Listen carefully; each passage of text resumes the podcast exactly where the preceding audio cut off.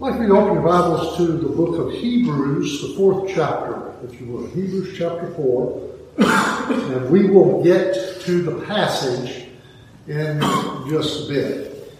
Um, to begin with an illustration, and uh, to share with you how I got there, um, just so that it all makes more sense. But uh, I don't know what you've been doing for the last several weeks.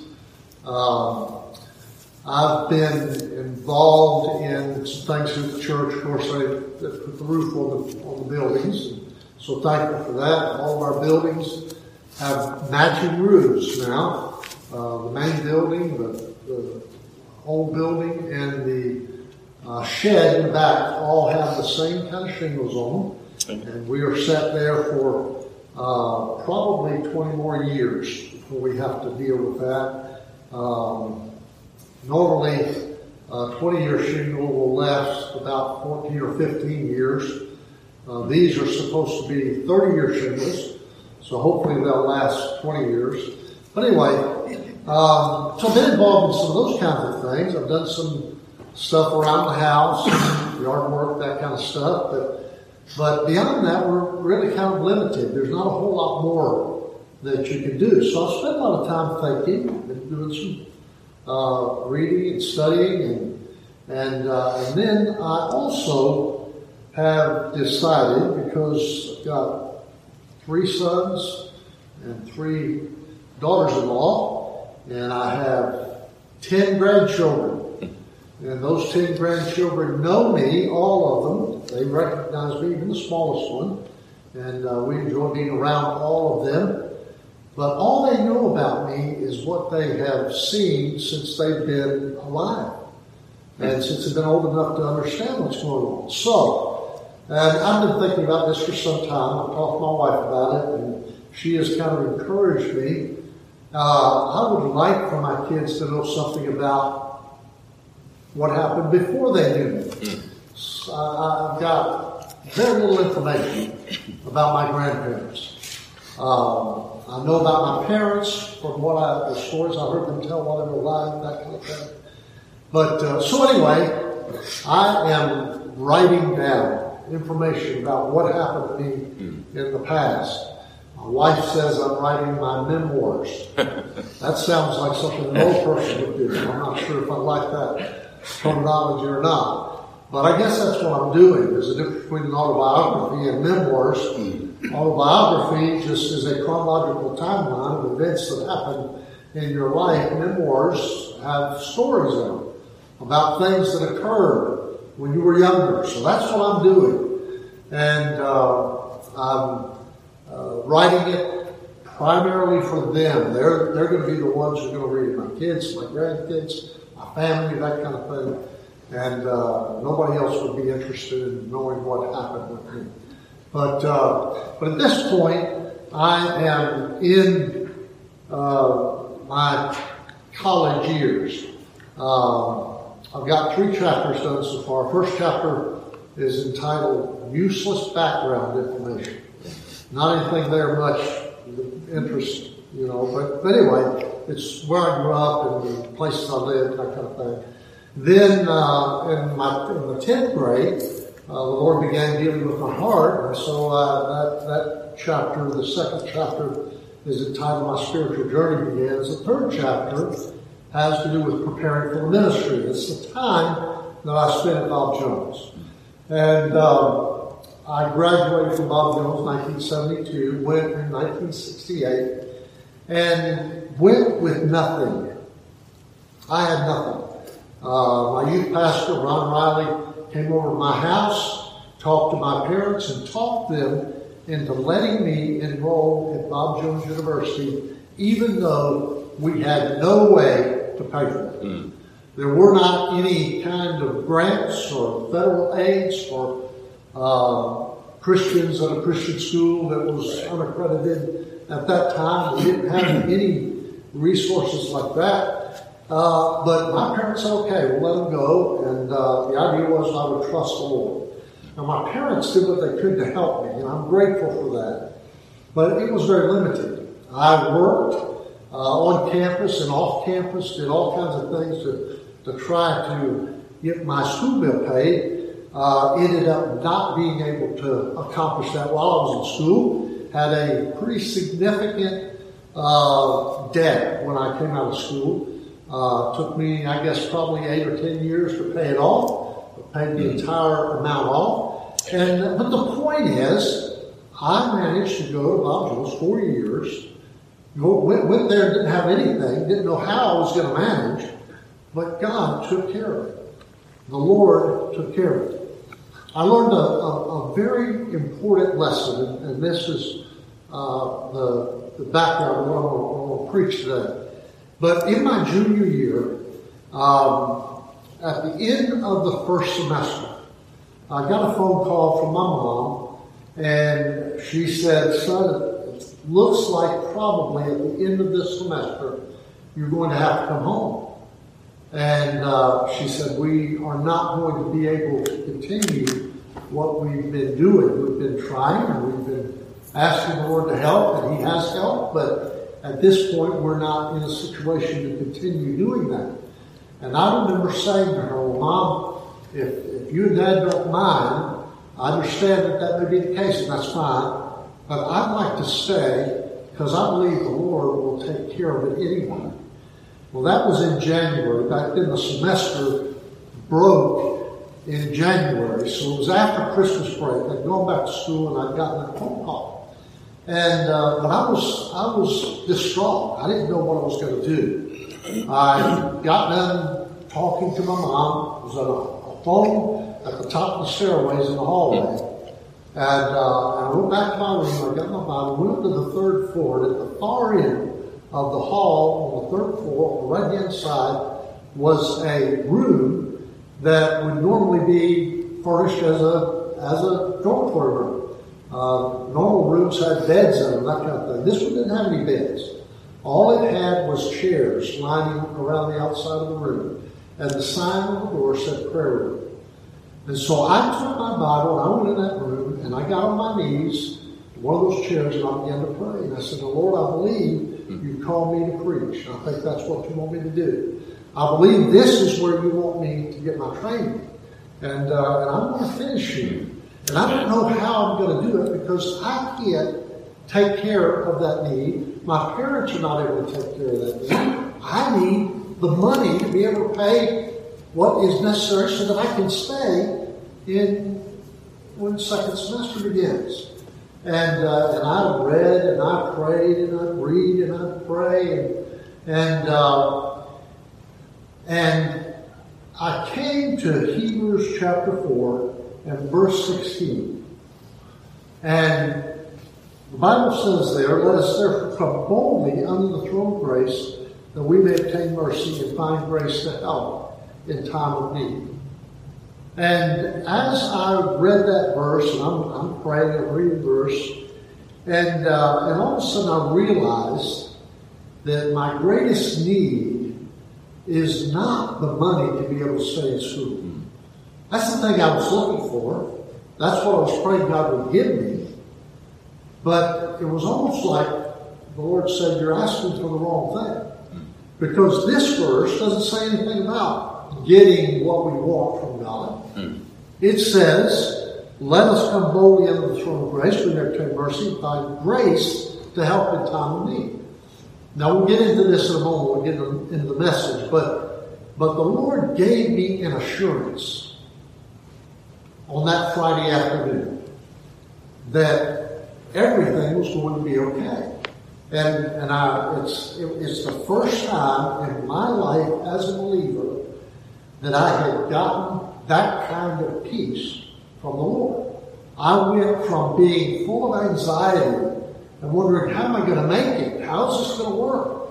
Am I going to have to go home? Can I, am I going to be able to stay? The Lord just gave me peace. Uh, Philippians, Philippians chapter 4, it says, Be anxious for nothing, but in everything by prayer and supplication with thanksgiving, let your requests be made known unto God. And the peace of God, which passeth, passeth all understanding, shall keep your hearts and minds through Christ Jesus our Lord. And I got that peace. I got up off of my knees And uh, I went with my Bible back in my room. I went to supper, enjoyed my supper, and when supper got done, I went over to the stadium and watched the soccer game and had a good time. I went from being filled with anxiety and almost despairing to being at perfect peace. Amen. At rest. I was absolutely certain that everything was going to be okay. Now, want you look at, at Hebrews chapter 4. We're going we're gonna begin with verse 14 because uh, verse 16 says, Let us therefore come boldly. The word therefore means there's something in front of it that helps us understand the verse that we're looking at. So, verse 14, and, and verse 14 starts out the same way. Seeing then that we have a great high priest. I'm not going to read all of chapter 4, but uh, I want you to see, verse 14, seeing then that we have a great high priest. Now, that's where it all begins. Who is it that is in control? Who, who is it that's taking care of us and taking care of our situation? Now, we're not able to meet together because of this infectious disease. COVID-19's got everybody, got everybody almost scared to go outside. Uh, it's just, a, it's just, un, it's unreal. It's a, a surreal situation. Um, people not working, uh, people not sure if they go outside, they don't, they want to touch anything. And, uh, and I believe in washing your hands, you know, and, and that kind of thing. But, but, we're doing a lot more of it than we used to. Uh, hand sanitizer, you know, take a bath in hand sanitizer when you come out of the grocery store. Uh, all kinds of things like that. In the midst of all this, in the midst of the uncertainty, and in the midst of the, the apparent danger associated with this disease, we need to remember that we have a great high priest. Amen. He's in control. He is the, the sovereign king of the universe. He's the sovereign God of eternity. And he is the one that we know that is there to help us and to meet our needs. Um, we sing that song, I'm his and he is mine. Uh, that's a wonderful truth. But I am, I am he is mine because I am His. He, uh, he, he received me. We talked about receiving Christ. We trusted Him, but He received me as His child. And as such, He takes care of us. But uh, let's see then we have a great high priest that is passed in the heavens, Jesus, the Son of God. Let us hold fast our profession. For we have not a high priest who cannot be touched with the feeling of our infirmities but was in all points tempted like as we are, yet without sin. Let us therefore, since that's true, since we do have this high priest, and since he does know what we're going through, therefore, let us, let us therefore come boldly under the throne of grace that we may obtain mercy and find grace in time of need, find grace to help in time of need. Three things I want you to see. Well, first of all, we have a high priest who provides for us security. Again, verse number 14, seeing that we have a, a great high priest that's passed from the heavens, Jesus the Son of God, let us hold fast our profession. We do not have to worry about our position spiritually. If you have put your trust in Christ, and that only happens when you when you determine you need a Savior. And when you get saved, when you put your trust in Christ, three things happen. You're reconciled to God, you are redeemed from your sin, and you are regenerated. A new, you, you have new life that comes within you. But, uh, but we have that assurance, and we are to, the Bible says, hold fast our profession. You know, in the midst of all that's going on here, we need to remember that we are believers. Again, that God's in control. I don't need to have questions about what's going to happen. Um, I mentioned that when I got done in that prayer room, the Lord gave me peace. If, if we trust God like we're supposed to, then God will give us peace in the midst of this as well. But we, but we can hold fast to our profession for two reasons. Notice what it says again. First is because of who it is that has hold of us. Jesus, the Son of God. Uh, and secondly, because of what he's done for us. The Bible says he is a great high priest that has passed into the heavens. He is sitting at the right hand of the Father in heaven today, interceding for us. So what happened? How did he get there? Well, he came to this earth. He lived a sinless life, became a man and lived a sinless life, died on the cross, was buried, rose the third day and appeared to many, and then went to heaven and he sits on the right hand of the Father. So because we know that, because we have trusted him, we can hold fast to our profession. We don't have to have doubts. Amen. And that assurance ought to give us rest in this situation that we're mm-hmm. dealing with now. Notice verse 15. Not only does he provide for us security, he offers to us sympathy. Look at verse number 15. For we have not a high priest which cannot be touched with the feeling of our infirmities, but was in all points tempted like as we are, yet without sin. Not only has our high priest redeemed us and given us new life and made us his own, but he knows us in a very, very personal way, and he knows what we're going through. Now, if you get, when I was in, in school, we would have these theological discussions. Never mind that great theological minds for centuries had debated these subjects. Never mind that they could not come to a conclusion about what was right or what was wrong, whether or not this part was true, this part was true. There, there's some things that are that are just not clear, and so they, they debate. But we, young theologians, uh, brilliant theologians that we were, felt like we maybe had more wisdom than they had. So we could talk about it and we could, we could get it all right. But if you get around preachers for any length of time, they start discussing controversial subjects. Somewhere they may, it may come up to this discussion about the humanity of Christ and uh, God Jesus was all God, 100% God, but he's also 100% man. And then the question comes up, the Bible says that he was tempted in all points like as we are, yet without sin. And somebody, somebody will say, well, the truth is Jesus could not have sinned. Now I want you to think about that for a moment. Is that true? It is true. Somebody else will say, well, he could have sinned, he just didn't. Think about that for a moment. Is that true? It's true too. See, the problem is we have to try to make it one way or the other. But as God, God cannot sin. God is righteous and just and pure and holy. God cannot sin because it's not in his character to sin. But Jesus was not only God, he was also man. Can man sin? Well, you better believe it. We have proven that fact, all of us individually, ex- extensively. I mean, it's very obvious that we can sin.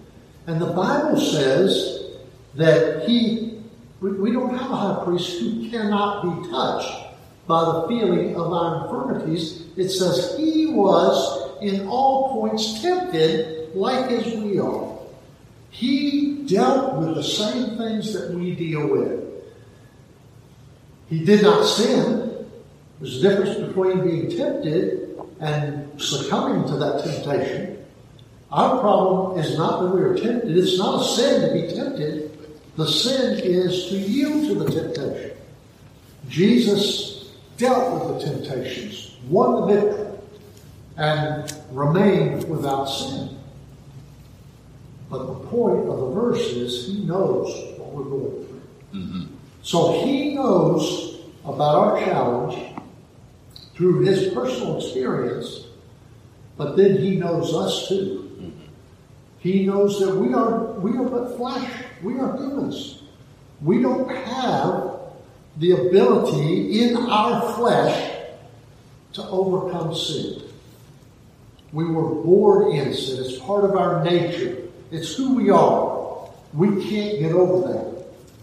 So the truth is, Jesus has sympathy for us. He, he has given us security, but He knows how to sympathize with us. He knows the battles that we're going through. And He is concerned about us. And then there's a third thing, and that is He hears our supplication. And that's verse 16. Since we have a high priest who has purchased our redemption and who has given us that assurance, we are not going to face the penalty of our sin. He's already taken care of that. Since we have a high priest who has given us that security, since we have a high priest who knows what we're going through, we can come how? We can come boldly under the throne of grace.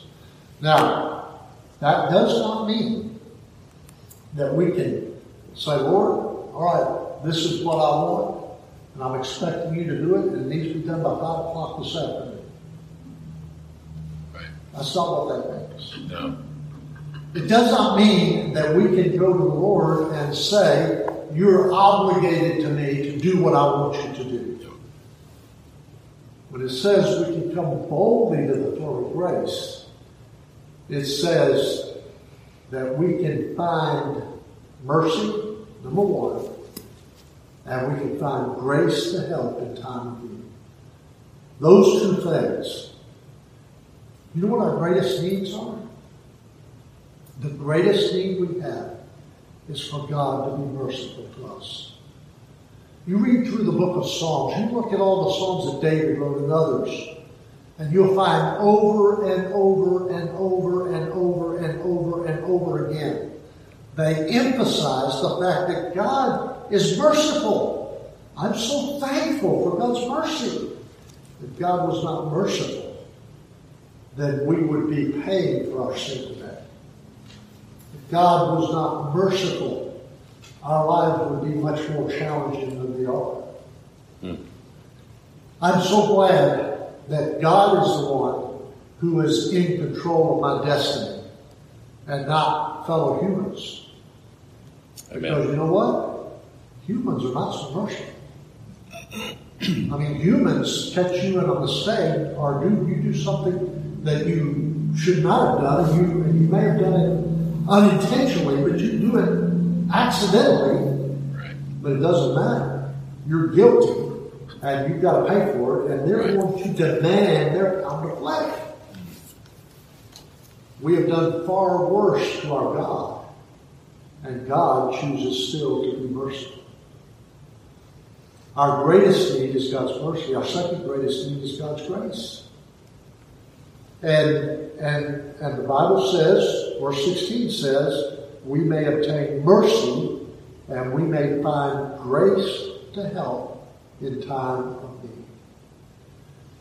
When I was praying in that in that room, that, that prayer room, and I was asking the Lord to give me to, to, to somehow give me the money that I needed. When I left that room, I did not have any assurance regarding the money. It was not a situation where I got and said, okay, I know it's coming. The Lord's going to take care of the money. Hmm. That's not what it was. What happened was I realized that I didn't need to worry about the money because the Lord knew I had that need. Hmm. You know what I needed to worry about? Was being where God wanted me, wanted me to be, doing what God wanted me to do. Amen. If I am yielded to Him, if I'm seeking His guidance, if I'm doing my best to do His will and to honor Him, then He's going to provide everything I need to be able to make that. That's right. Make that happen. And so I, I got up trusting Him, and I got up thinking, you know what? everything is going to be okay. Because He's in control and I'm where He wants me to be. And I'm doing what He wants me to do. My desire is to do His will. So He's going to take care of the needs that I have. Amen. And I have peace in my heart. During this time, we're going through this time of intermission, time when we can when we can rest in the Lord. We need to have absolute confidence in our hold, hold fast our profession. God's in control. He's going to take care of things. We need to, to realize God knows what's going on, and He's sympathetic with what we're dealing with. And we need to know that we can pray, and God will give us the grace that we need to deal with what's going on. Now, there's something else that I, that I wanted to, to emphasize this morning that fits here.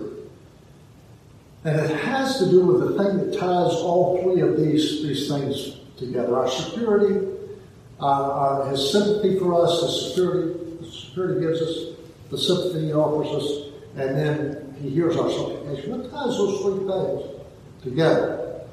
Well, that is our faith, our trust, our belief. And it's very important that we understand that in the right context.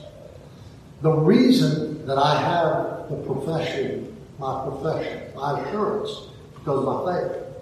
The reason that I know He is concerned about me and has sympathy for what's what I'm going through, because my faith. The reason I can come to the throne of grace and, and expect Him to provide what I need is faith.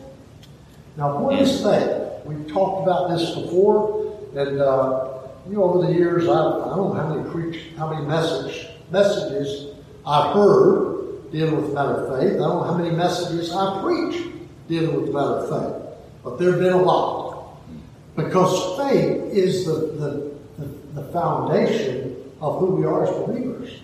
It's kind of the, the, the, the bedrock of, of our belief system, our faith. That's, that's the, the beginning point. Um, some people talk about faith as if it's a tangible entity. So we've got we've got faith, and I've got possession of faith. Therefore, I am able to use it when I need it to get what I what I want from God. That's not true.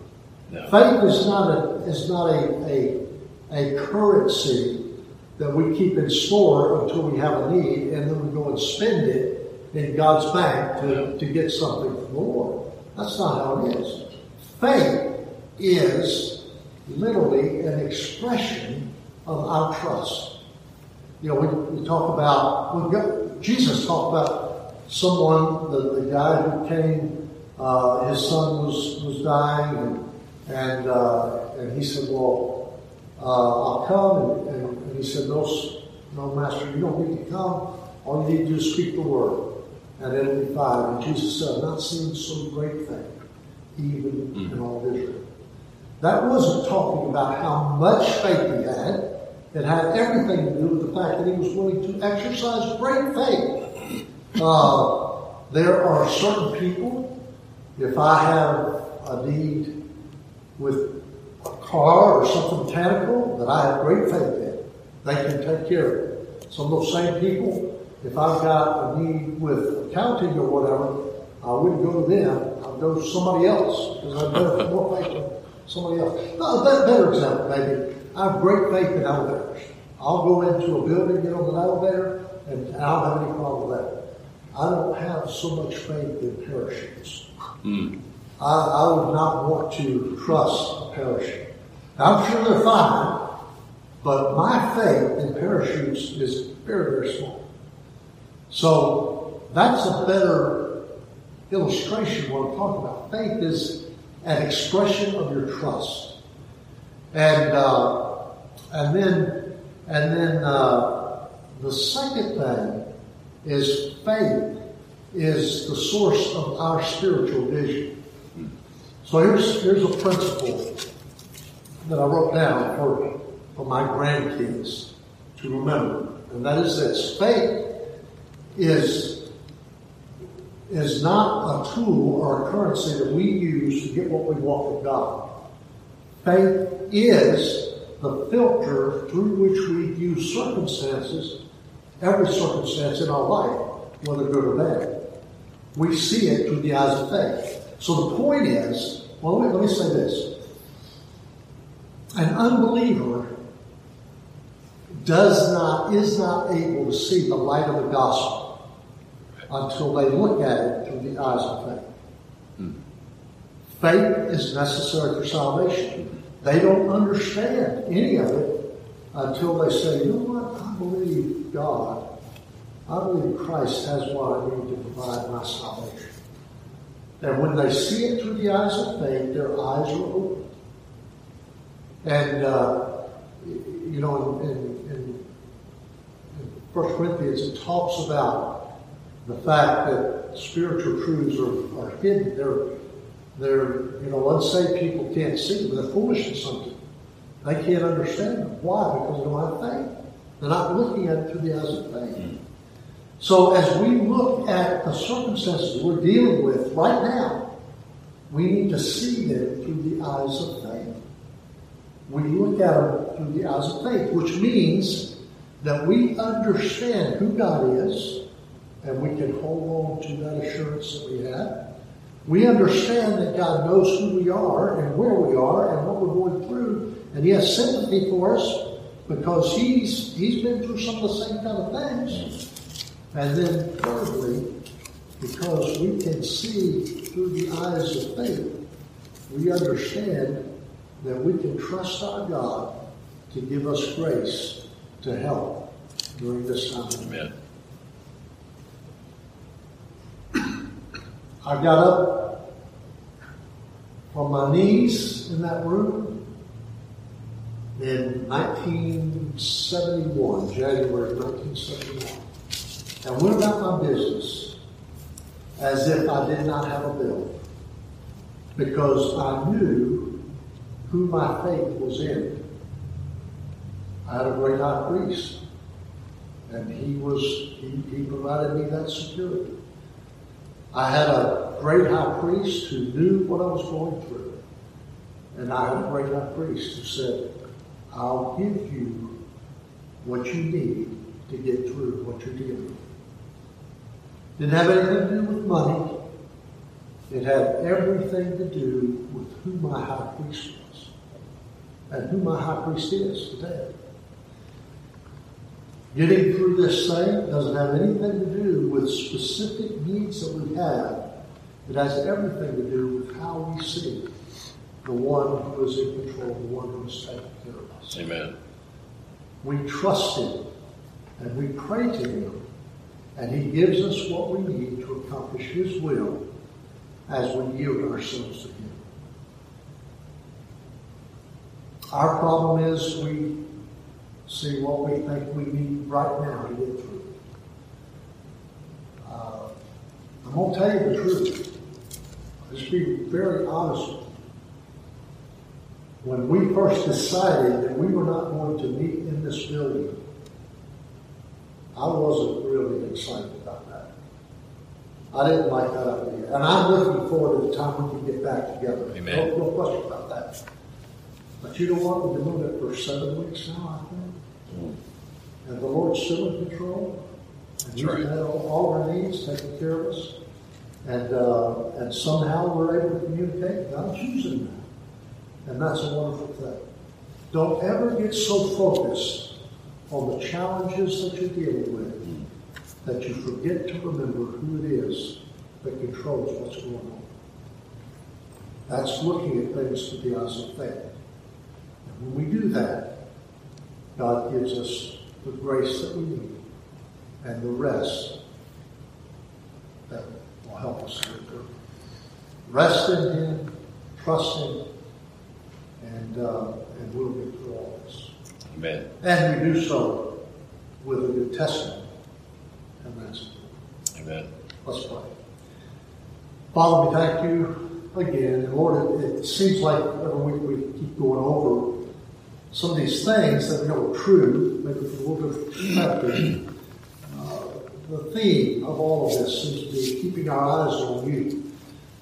Spending time in the Word of God, recognizing who you are, understanding what you, uh, what you, the, the, the promises you've given us, all those things are vital as we deal with what are very unique times, things that have, that have not happened in any of our lifetimes in the past. Any, any of us have, have, have uh, dealt with this kind of thing until now.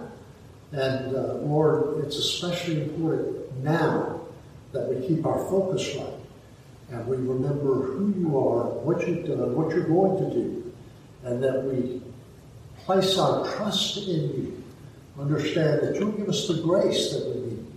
We may not have every specific thing that we want, but you'll give us the grace we need, and we can rest in you.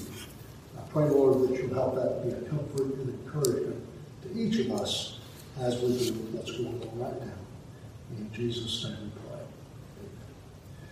All right, let me encourage you to tune in again tonight, 6 o'clock. Uh, Pastor Had will be preaching. I'm looking forward to that. I've enjoyed getting to listen to him preach on Sunday nights. It's been a blessing and an encouragement. So I hope you will uh, probably be out tonight at 6 o'clock, and, uh, we'll look forward to that service. meanwhile, have a good afternoon, and uh, Lord bless you. See you.